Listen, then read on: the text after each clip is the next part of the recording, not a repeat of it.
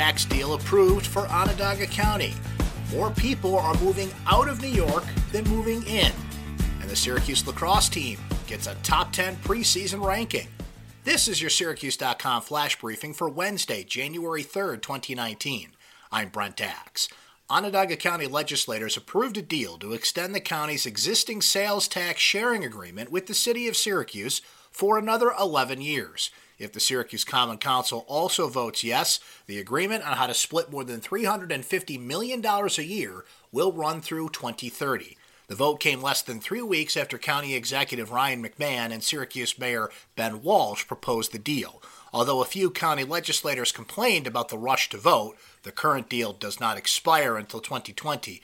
Others saw the lack of public debate as evidence of a promising new era of cooperation.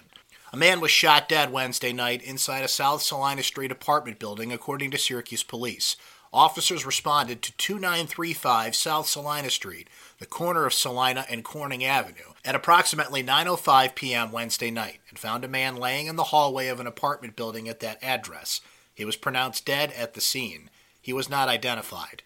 Initial scanner reports indicated that at least 10 shots were fired inside the building. More people are continuing to move out of New York State than in, according to the 42nd annual National Mover Study.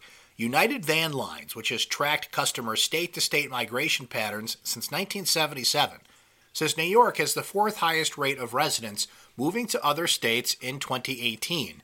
The Empire State previously ranked in the top three outbound states for eight years in a row. The study found that the majority of moves to and from New York State, 61.5%, were outbound last year. The Syracuse men's lacrosse team has been pegged at number 10 in the Nike lacrosse preseason poll. Defending champion Yale is the poll's preseason favorite.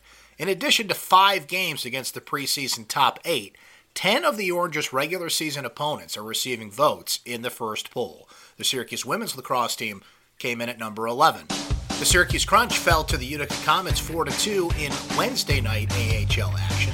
But we're looking at a mostly cloudy day with some flurries in the forecast for your Thursday. The high should reach about 36 degrees. That's your Syracuse.com flash briefing for Thursday, January 3rd, 2019. I'm Brent Axe. Have a great day, everyone.